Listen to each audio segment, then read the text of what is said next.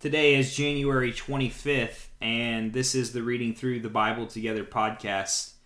And we are going to finish our very first uh, Old Testament book of the Bible. Well, really, our first book of the Bible, because we haven't finished Matthew yet either. So, our first book of the Bible we will finish today is Genesis, and we are going to read Genesis chapter 50, and then we'll move into Exodus 1 1 through Exodus 2 10 for our Old Testament reading today. A lot of reading, so let's jump in. Genesis chapter 50, verse 1.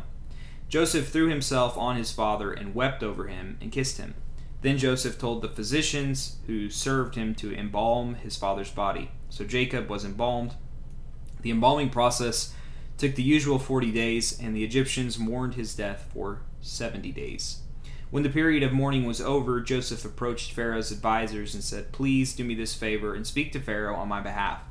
Tell him that my father made me swear an oath. He said to me, Listen, I'm about to die. Take my body back to the land of Canaan and bury me in the tomb I have prepared for myself. So please allow me to go and bury my father. After his barrier, burial, I will return without delay. Pharaoh agreed to Joseph's request. Go and bury your father, as he made you promise, he said.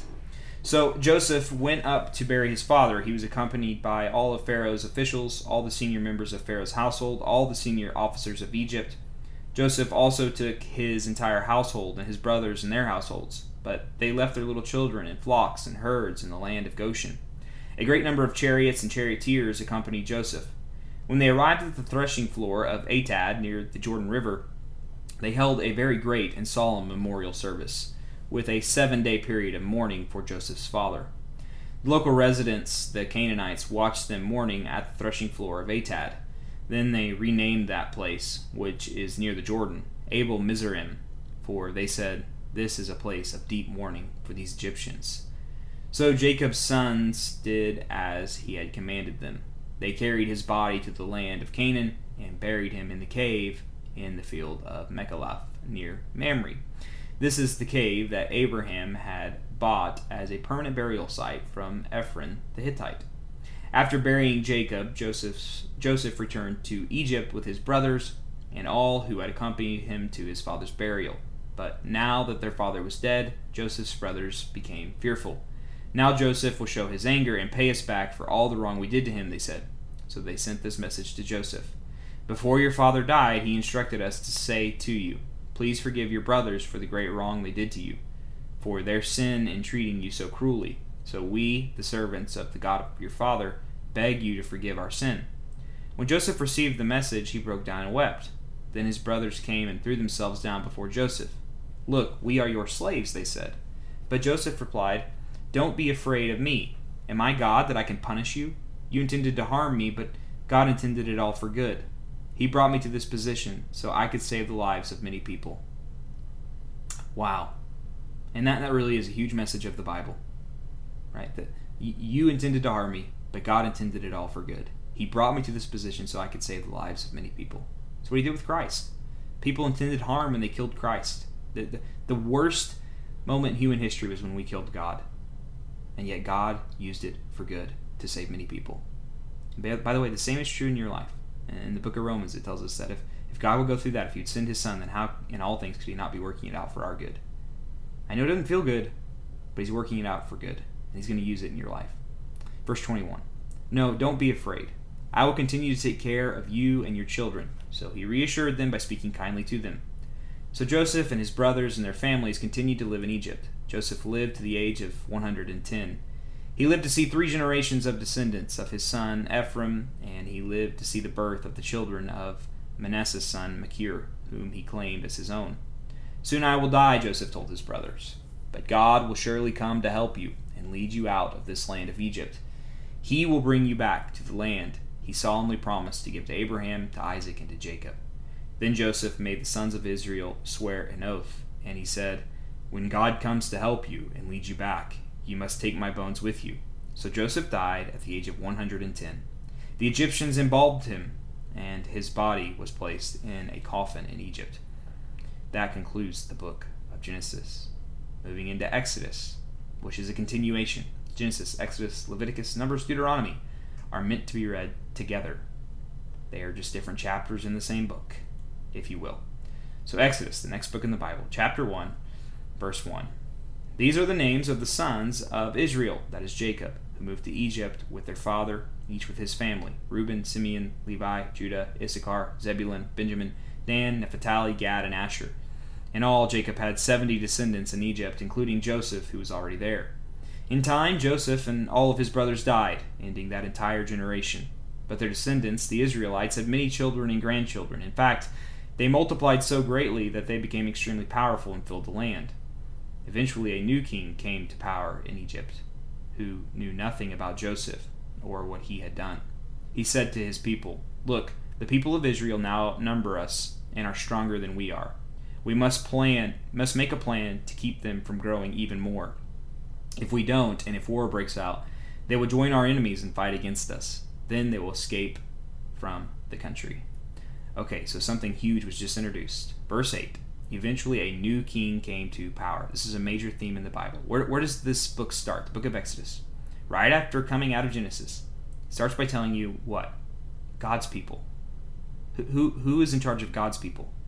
Yahweh, the God of this universe, the king, if you will.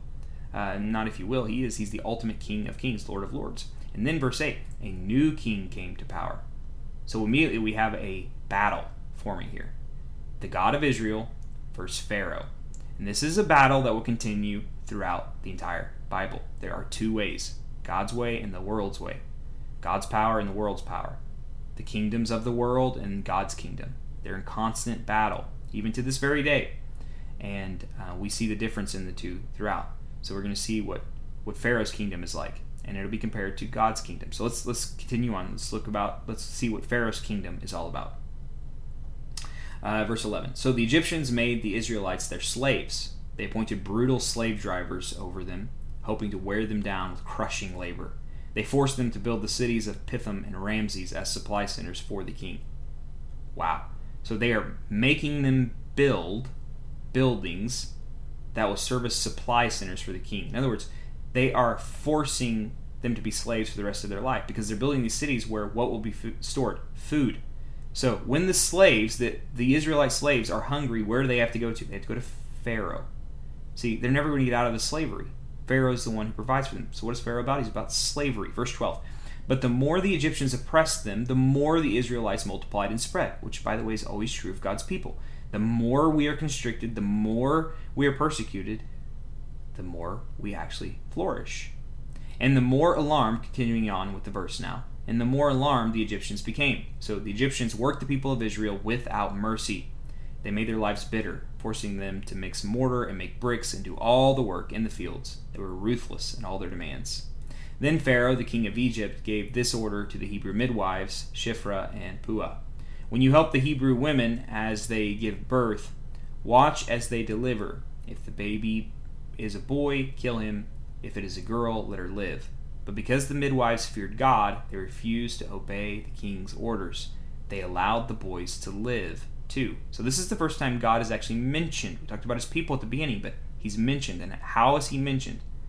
Well, Pharaoh is about death, and God is about what? Life. They allowed the boys to live. God, life. Pharaoh, death. Verse 18. So the king of Egypt called for the midwives. Why have you done this? He demanded. Why have you allowed the boys to live? The Hebrew women are not like the Egyptian women, the midwives replied. They are more vigorous and have their babies so quickly that we cannot get there in time. Which is kind of hilarious, right? They're just spitting the babies out faster than we can do, do anything with them. Verse 20. So God was good to the midwives. What is God? good. Pharaoh, what did he do? He was bad to the people. He made them slaves. What is God? God is good to those who fear him. And the Israelites continued to multiply, growing more and more powerful. And because the midwives feared God, he gave them families. What does God give them? Life, lineage. What is Pharaoh trying to do? He's trying to take away life and lineage. He wants to kill the babies. God gives the babies of their own. Finishing verse 21 there. Verse 22. Then Pharaoh gave this order to all his people Throw every newborn Hebrew boy into the Nile River, but you may let the girls live. So I, went really sl- uh, slow through chapter 1 there because it sets up the whole book of Exodus. Now I'm going to read chapter 2 and try not to add very much interjection. About this time, a man and a woman from the tribe of Levi got married. The woman became pregnant and gave birth to a son.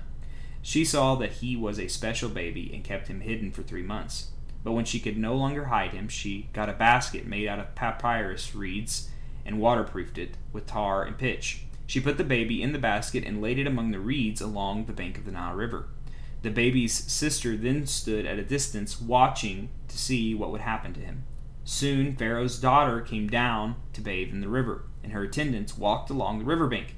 When the princess saw the basket among the reeds, she sent her maid to get it for her. When the princess opened it, she saw the baby. The little boy was crying, and she felt sorry for him. This must be one of the Hebrew children, she said. Then the baby's sister approached the princess.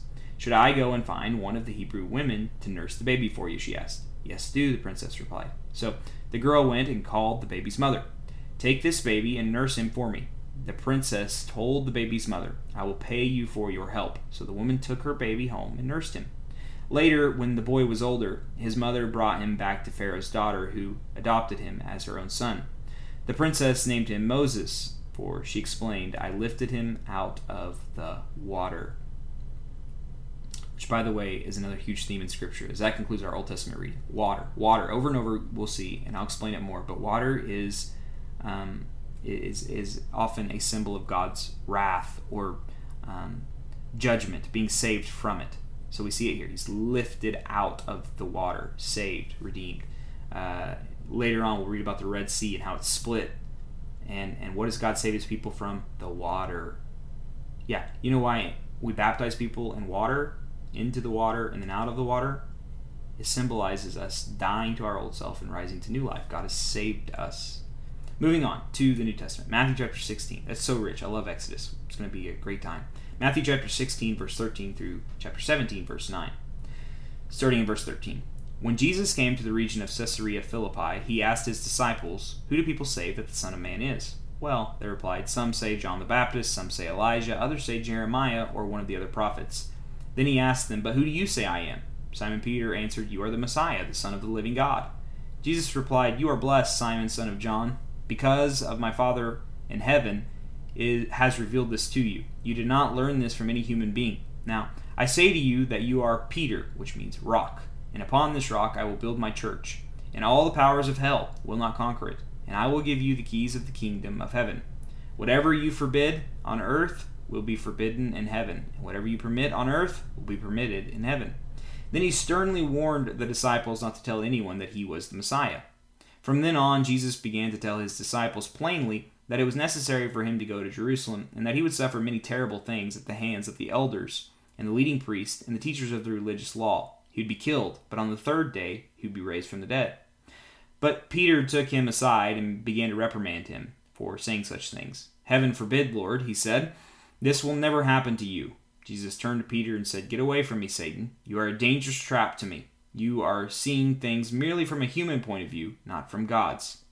So, Peter goes from being the rock that the church is built upon to Satan in uh, about six verses. I just I find that so humorous. You are the rock.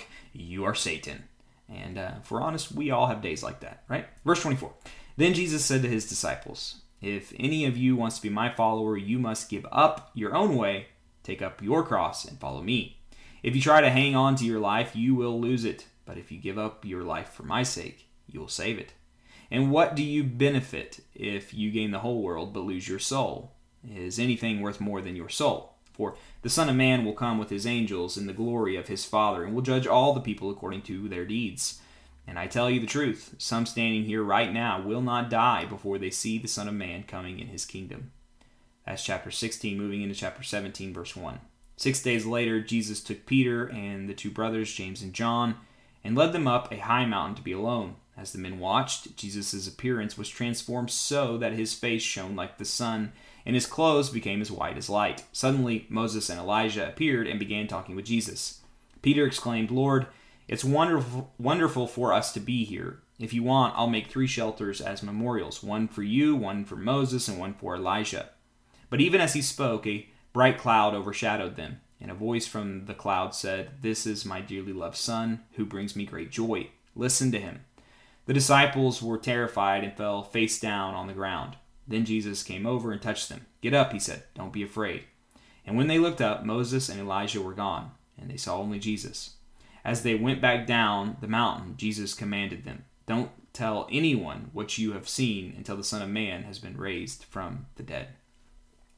And finally, uh, or not finally, now we are moving on to our Proverbs of the day, as that does conclude our New Testament reading, Proverbs chapter 5, verse 1 through 6.